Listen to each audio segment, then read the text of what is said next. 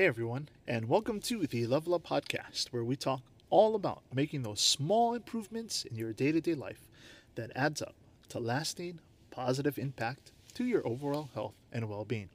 This is your host, Jeff, and on today's show, welcome back. It has been a minute, as they say, and holy moly, everybody. It has been a long time since I've done one of these podcasts, and that's life happens, guys. Life happens, and there's no other way around it. And one of the things that does happen a lot of the time, especially this year, that I've noticed is that burnout is a real thing, you know, and depending on who you listen to and who you follow, it may not be a real thing. It may be something that's made up. It may be something that, you know, you hear from both sides saying, oh, there's no such thing as burnout. I love what I do. And then, of course, you're not going to experience burnout if you love what you do. Right? Or you have a bad day here and there, and then you have the other side where it's just doom and gloom all the time. And unfortunately, I fall somewhere maybe 70-30 at the end of the school year with being burnt out. Now, as an educator, this year was unlike any other year.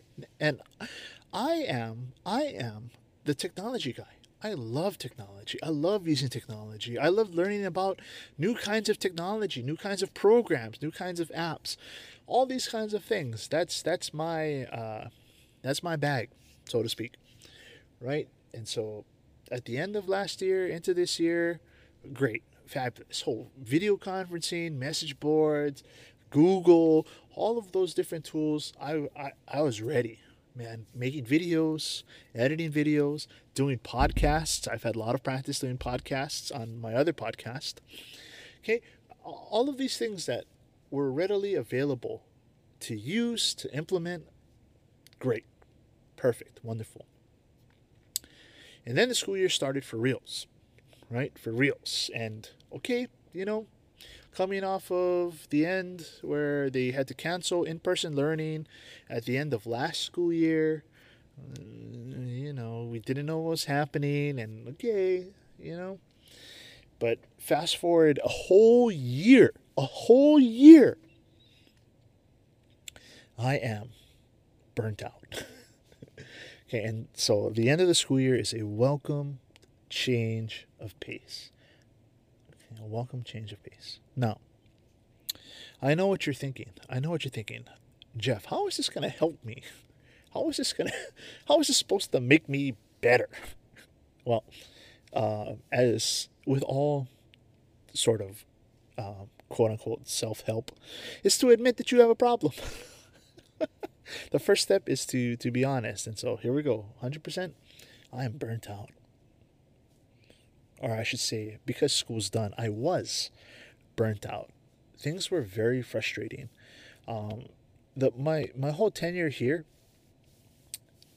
was a bit turbulent at times. And this year especially, it was beyond what anyone would have thought, and there were some internal things happening too within my school, but all of that got worked out, so that was one less thing on my plate that I really can't divulge too much about, but the other thing was just, I'm not the best teacher out there, but I do take the time to, you know, like your normal teacher, make the lesson plans, make the worksheets. I even did videos this year, just in case the kids were absent to the Google Meet or whatever, the video meetings or whatever, like class time. You know, I made videos so that they could catch up and they could do the worksheets and the homework, quote unquote. Well, it's all homework. Get it? Anyway, did all of that kind of stuff, and where the burnout happened for me was that there was little to no response from the kids. You know, we were trying to have discussions in class. They could type it into the chat box, so they didn't even have to speak. Because I know some of my kids, like one of my students, they love just texting. And that was, like, that student was more expressive through typing than speaking. Fine. You know, this was the year. Okay. But the main thing was that in my mind, I put in a lot of time, a lot of effort. I did things this year that I never thought I would do in my teaching career. I was way nicer, way more understanding, way more compassionate. Normally, normally, and this is being honest, it's not like that. I am the stickler. I am the kids so affectionately call me the mean teacher. You know, so I really did. It really felt like I was trying to make it as easy as possible for them, you know? But as the weeks and the months and the quarters went on, it just got increasingly more frustrating that, like, there was no idea or sense of personal responsibility with a good majority of these kids. You know, like as an adult, or even, you know, you think about, I'm going to do things to better myself. I'm going to read books. I'm going to exercise. I'm going to, whatever the case may be. There wasn't that kind of intrinsic value, and it made me wonder, like, what would have happened if we never went back? How many more of my kids would have failed if we didn't come back in person? And that's not to say that in person, coming back into the classroom, fixed everything either, because they were still lethargic, they were still apathetic, they still didn't turn in their work, you know. And it's even worse because they couldn't fake it like they could if they were at home. You know, I could see them not trying, and that made it, like, you know, especially worse, being in front, talking to them face to face, and yet still getting nothing back. And so, yeah, burnout was a real thing. And I know that I'm not the only teacher out there who has thought or felt that way, especially this year. I mean, when you hear your teacher friends out there saying, you know, they had to do double the work, that's not an exaggeration, you know. And especially for the more veteran teachers who didn't grow up using technology the way that us younger teachers have or are easily able to adapt to, like, it was like relearning your whole curriculum all over again. And so that kind of added weight to the school year made things, I don't know if you would say it's hypersensitive or more sensitive to, or just that our perseverance and our resilience just went down. But, you know, we did make it through. I know that some of you listening who are working on the mainland or in private school here locally, you guys are still going. You got maybe like this week, I think, is the last week for private school here in Hawaii. But regardless, like, just take the time. Teachers out there, you did a great work. Parents out there, you did a great work with your kids, and especially the students who've tried, who've endured, who've persevered, you know. Thank you. Really, thank you. And so, what are some of the things that we can do to counteract this kind of fatigue and burnout, right? Because that's the real issue here. How do we keep going when we don't want to keep going? How do we keep pushing through when, things are just overwhelming and overbearing on us? And so, couple of things to consider. maybe to execute.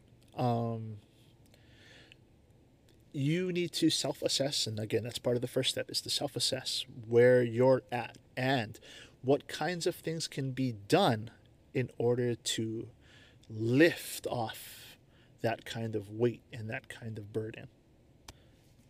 One of the things that helps is to, and I know, I don't know how it is in other professions, but especially for educators out there, one thing is to leave your work at work. And that's something that's taken out of the, I think, out of the business, you know, type community, where unlike other professions, like as a teacher, it's almost like work never stops. You gotta think about the next day's lessons. You've gotta think about how you're gonna teach Johnny so-and-so. You gotta think about all of the papers you gotta grade and take them home and do, like, all of that stuff. Stop. Leave it at work. Leave it in your classroom. Or, you know, for you people not an educator, you need to separate yourself, okay, from the work. Separate yourself from the work. You need to tell yourself, and this is the part too, especially I think as teachers, we feel really guilty about, is that we need to take time for us. Okay, I know that sounds weird. That sounds selfish. That sounds like, oh, what about little Susie? No, they're still going to be there tomorrow. Your work is still going to be there tomorrow. Stop. Leave things at home, or leave things at work, in order for you to have that kind of break for the rest of your day, the rest of your afternoon, the rest of your evening time. Okay? Because especially if you've got a family at home, you have responsibilities, honestly, that are higher than what you're doing as your career.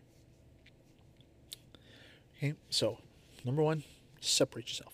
Leave work at work. It's okay. I promise. It's still going to be there when you come back. Okay? Number two, going along with that, is to make sure that we're doing things that you enjoy doing. Okay? Making sure that you have an outlet of sorts to do things that have nothing to do with your work, your job, or anything like that. So, for example,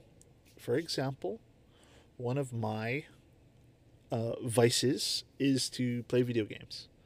Okay, and hence we talked about that before, right? Video games is my way to kind of relax.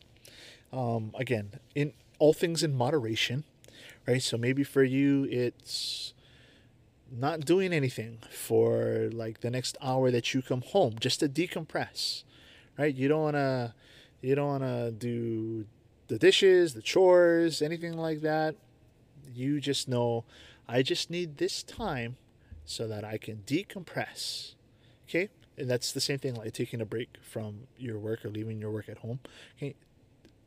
That's fine. And especially if you have a husband or wife who understands that, you know, then you can always work around those kinds of things. Like for us, I know that for my wife, she needs that time when she comes home. It doesn't matter what time she comes home from work, but I know that she needs that time to basically just to veg out, you know, to decompress. And that's fine. That's okay. You know, I know that is not the time to ask or, you know, do other things. So she can have her time, I can have my time. And then after an hour or so, we come together and we take care of business, right? So I know, it's like I can hear some marriage counselors out there going like, what are you doing? Relax. It's what works for us, okay? That's what we do. The third thing, which is a little bit more challenging, is to take like a weekend off or something like that, okay, to take just, you know, leaving your common areas actually does help. So, and by common areas, I don't mean like places in your house, but I mean like to leave, to go to a different place. Now, for us, because we're in Hawaii, the easiest thing for us to do is to go to the beach or to go to a cheap hotel away from where we normally live and work, and to get like a mini vacation. And I know that's not possible for everybody, but, you know, taking a day trip, you know, just getting out of the environment that is causing you to be can also do wonders, right? Being able to leave, and it does something in your brain where you actually get the sense like, okay, I am quite literally detached from the entirety of what's causing the burnout, right? And so it's helpful. In fact, I did have to convince my wife to take one. So we did like a real short mini vacation over the weekend earlier in May, because things were just getting too hectic. And so we did that. And it was great. It was just enough to make it through to the end. Now, I'm not saying you got to do that every time, but, you know, allowing yourself that to, you know, have that kind of break, have that kind of moment of less or little responsibility works out just fine. The other things that also help too, I know you can exercise, you can, you know, if you live in a relatively, you know, pleasant area, like for example here in Hawaii where we have pleasant weather nearly all year round, you know, going out to the park, going out to some quiet place, going out to the lake if you are on the mainland somewhere and you're not by the beach, sorry, going hiking, you know, those kinds of things. Being outdoors, it's been proven that being outdoors is something that is also very beneficial for your physical, mental, and emotional well-being. In fact, the Japanese have a thing for it, and that term is called... Oh, I lost it. Wait, hold on. The term is called Shinrin-yoku, and that is this idea of being out in nature in order to, you know, breathe in, be exposed to those kinds of things. It is a form of natural therapy, and so, like, they would tell people to you know, walk or be out into nature in order to, yeah, be grounded again, in order to, people think it helps to cleanse their body when they breathe in the fresh air, those kinds of things. That kind of stuff could work for you too. Who knows? Who knows? Here, it's the ocean therapy. We call it ocean therapy, right? When you get out into the salt water, you don't have to swim necessarily. You can just be out in the water and, you know, cruising, relaxing. And that's also a type of this nature type therapy. That could be something else that works for you. Lastly, one of the things that you can always do is to get help. Okay? And what I mean by that is not just listening to me or listen to your friends, but actually getting help from somebody who is trained, who is certified, who is, you know, an expert in these kinds of things, and to get that kind of level of help should it be something that is incredibly harmful to you or those around you, right? The last thing that anybody would want is to just, you know, have that kind of burnout turn into some kind of trauma. And so, again, that's up to you as an individual to decide the levels of which kind of help relaxation, things to help ease or lessen the weight of your burnout. Okay. So I hope that you have had a manageable school year. Let's be realistic. A manageable school year with family, with your kids, with friends that you know, teachers that you know. Man, if you have teacher friends, make sure you go out there and you thank them for the work that they've been doing this past year. And we'll catch you guys on the next episode of the Level Up Podcast.